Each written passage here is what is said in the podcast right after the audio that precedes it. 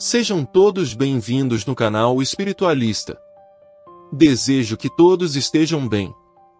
Como muitos de vocês já sabem, muitas das cartas psicografadas que compartilhamos aqui são enviadas por nossos seguidores, que são trabalhadores em diversos centros espíritas espalhados pelo país e até mesmo fora dele.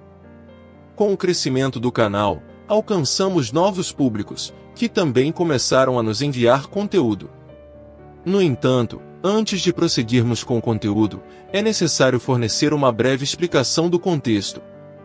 Peço paciência a todos, pois sem contexto tudo fica solto, e críticas negativas começam a surgir, o que não é nosso objetivo. Também quero pedir respeito. O Espiritismo é um método criado por Allan Kardec para ter acesso ao mundo espiritual inicialmente, não era considerado uma religião, mas sim uma filosofia. Portanto, aqueles que seguem apenas os livros de Kardec são espíritas. No entanto, existem pessoas que utilizam os ensinamentos de Kardec e outros ensinamentos para ter acesso a esse mundo espiritual, não se prendendo apenas a uma doutrina. Essas pessoas são chamadas de espiritualistas.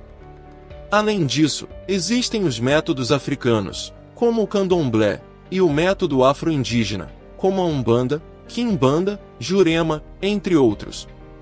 Ao compreender essa parte, é importante perceber que a busca pela verdade absoluta nos torna cegos. Portanto, não devemos nos limitar em afirmar que apenas um método é verdadeiro e todos os outros são falsos. Este vídeo pode ficar um pouco longo, pois o que está por vir chocará muitos de vocês. Portanto, peço que tenham calma. Na sexta-feira, dia 23 de junho de 2023, recebemos o contato de uma pessoa chamada Agenor Silvério. Ele afirmou que acompanha nosso canal há algum tempo e expressou o desejo de compartilhar algumas experiências conosco. Até então, eu pensava que se tratava de mais um irmão espírita ou espiritualista. No entanto, ele revelou ser um sacerdote de Kimbanda. Explicou que muitos dos guardiões do umbral dos quais falamos aqui são Exus, e que eles têm acesso a esses Exus. Assim como temos acesso aos nossos mentores espirituais, eles também têm. Ele mencionou que gostaria de compartilhar um relato que ocorreu em seu templo, no qual um dos Exus que se manifesta, chamado Exu Tranca-Rua, afirma guardar o espírito de Tiguevara no umbral. Alegou que esse relato poderia proporcionar um maior conhecimento às pessoas, pois esse era o objetivo. Fiquei intrigado com essa informação e solicitei que ele me enviasse o relato, o qual compartilharei na íntegra com vocês. Vale ressaltar que esse não é um texto psicografado, mas sim um relato transmitido pelo próprio Exu incorporado em seu médium. Antes de prosseguirmos com o relato, gostaria de deixar uma mensagem para aqueles que estão enfrentando dificuldades e obstáculos. Independentemente da situação que você esteja vivenciando, queremos orar e enviar energias positivas para você. Por favor, deixe seu nome ou o nome do seu ente querido nos comentários, pois todas as sextas-feiras realizamos nosso grupo de oração e estaremos orando por você. Se você ainda não é inscrito no canal, pedimos que se inscreva e deixe o seu like, pois isso nos ajuda bastante. Agora, vamos prosseguir. Para nós, Ernesto nunca foi herói. Desde o momento em que esse indivíduo desgraçado colocou os pés neste lugar, tenho acompanhado cada passo seu. Ele foi responsável por inúmeras mortes, acreditando ter o direito de tirar vidas, seja de pessoas culpadas ou inocentes. Ele lutava uma guerra em nome da suposta liberdade, mas todas as vidas que ceifou não tiveram chance de se defender diante do julgamento divino. Tanto ele quanto os outros soldados que o acompanharam hoje carregam a marca do castigo divino no umbral. Não sou mal, apenas cumpro as leis. Aqueles que acumulam seus karmas logo terão que prestar contas, sejam eles famosos na terra ou não. Nada escapa aos olhos de Deus, e nada escapa às punições do umbral, seja por minhas mãos ou por outros. Estamos aqui a serviço de Deus, cada um com sua missão. Quando esse desprezível deixou a vida, ele foi imediatamente levado para cá. Logo o amarrei e o arrastei até um calabouço. Em vida, era valente, mas aqui ele gemia e chorava como uma criança. Repito mais uma vez, ninguém tem o direito de tirar a vida de outra pessoa. Em uma guerra, não existe um lado certo, todos estão errados, pois todos estão matando e ninguém tem esse direito. Ele está sendo atormentado pelas almas daqueles que ele tirou a vida. O tempo todo, é julgado por seus atos. Ele passa os dias vendo suas vítimas, inclusive as crianças que ceifou, e todas as atrocidades que cometeu. Não há piedade para esses espíritos, e levará muito tempo até que Deus se compadeça dele e derrame sua misericórdia. Ele não sofrerá eternamente, mas sofrerá por um longo período, assim como todos os outros que estavam ao seu lado, e até mesmo aqueles que lutaram e mataram em oposição a ele. Desejo ver seu espírito dilacerado, rasgado. Não pense que tenho pena desse verme, ele merece todo o sofrimento possível até que seu karma seja completamente esgotado. A cada instante, as vozes das almas que ele ceifou ressoam em seus ouvidos, um coro ensurdecedor de dor e angústia.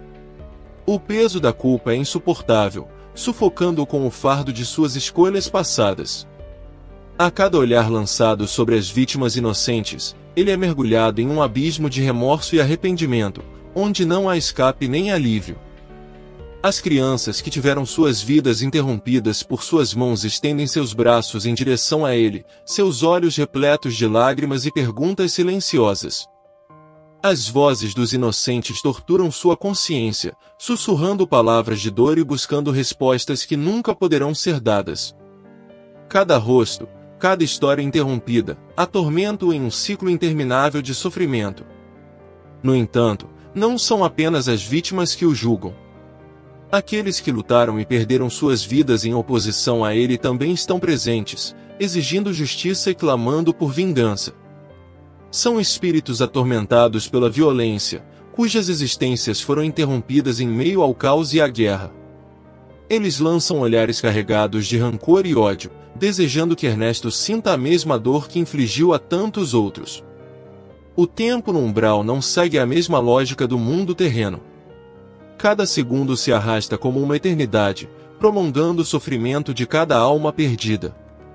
A punição é intensa, implacável, um ciclone de tormento que envolve Ernesto e todos aqueles que estiveram ao seu lado.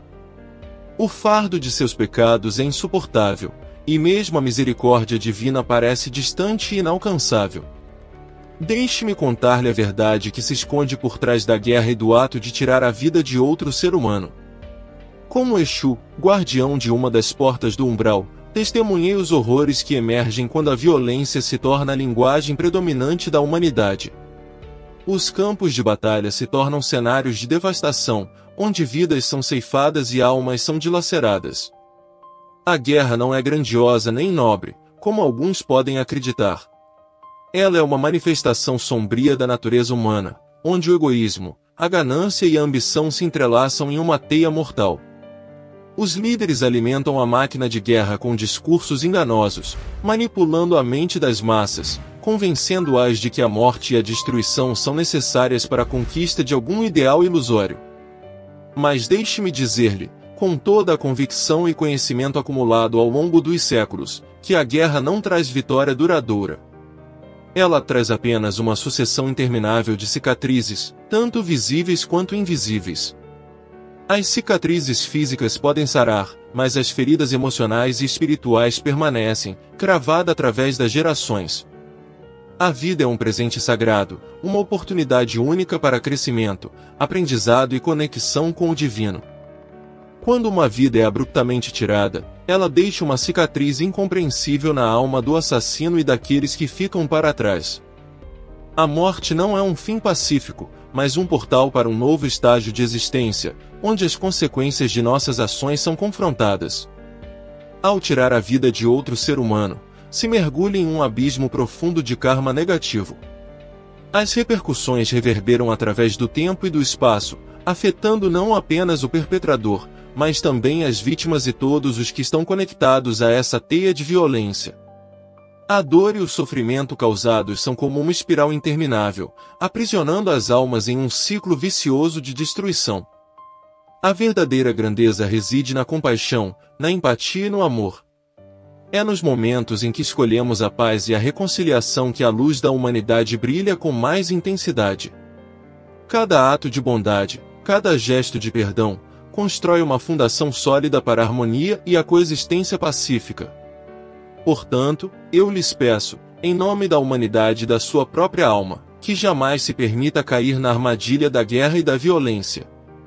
Abra seu coração para a compreensão mútua, para o diálogo sincero e para a busca de soluções pacíficas. Lembre-se de que cada vida é preciosa, cada alma é única e valiosa. Faça a escolha de cultivar a paz interior e espalhar a luz em vez das sombras. A guerra traz apenas destruição, dor e um legado de sofrimento. Opte por uma jornada de amor, compaixão e reconciliação. Somente assim poderemos romper o ciclo sinistro que aprisiona a humanidade e dar lugar a um mundo onde a harmonia prevalece e a vida é verdadeiramente celebrada. Esse foi o fim, toda essa conversa foi gravada, porém, Agenor pediu que não colocássemos os áudios no YouTube por questões que só importam a ele, então eu criei a transcrição, mas me digam o que acharam, gostou? Acredita que podemos trazer mais conteúdo como esse para nosso canal? Escreve aí nos comentários porque é muito importante para sabermos. Grande abraço, o espiritualista.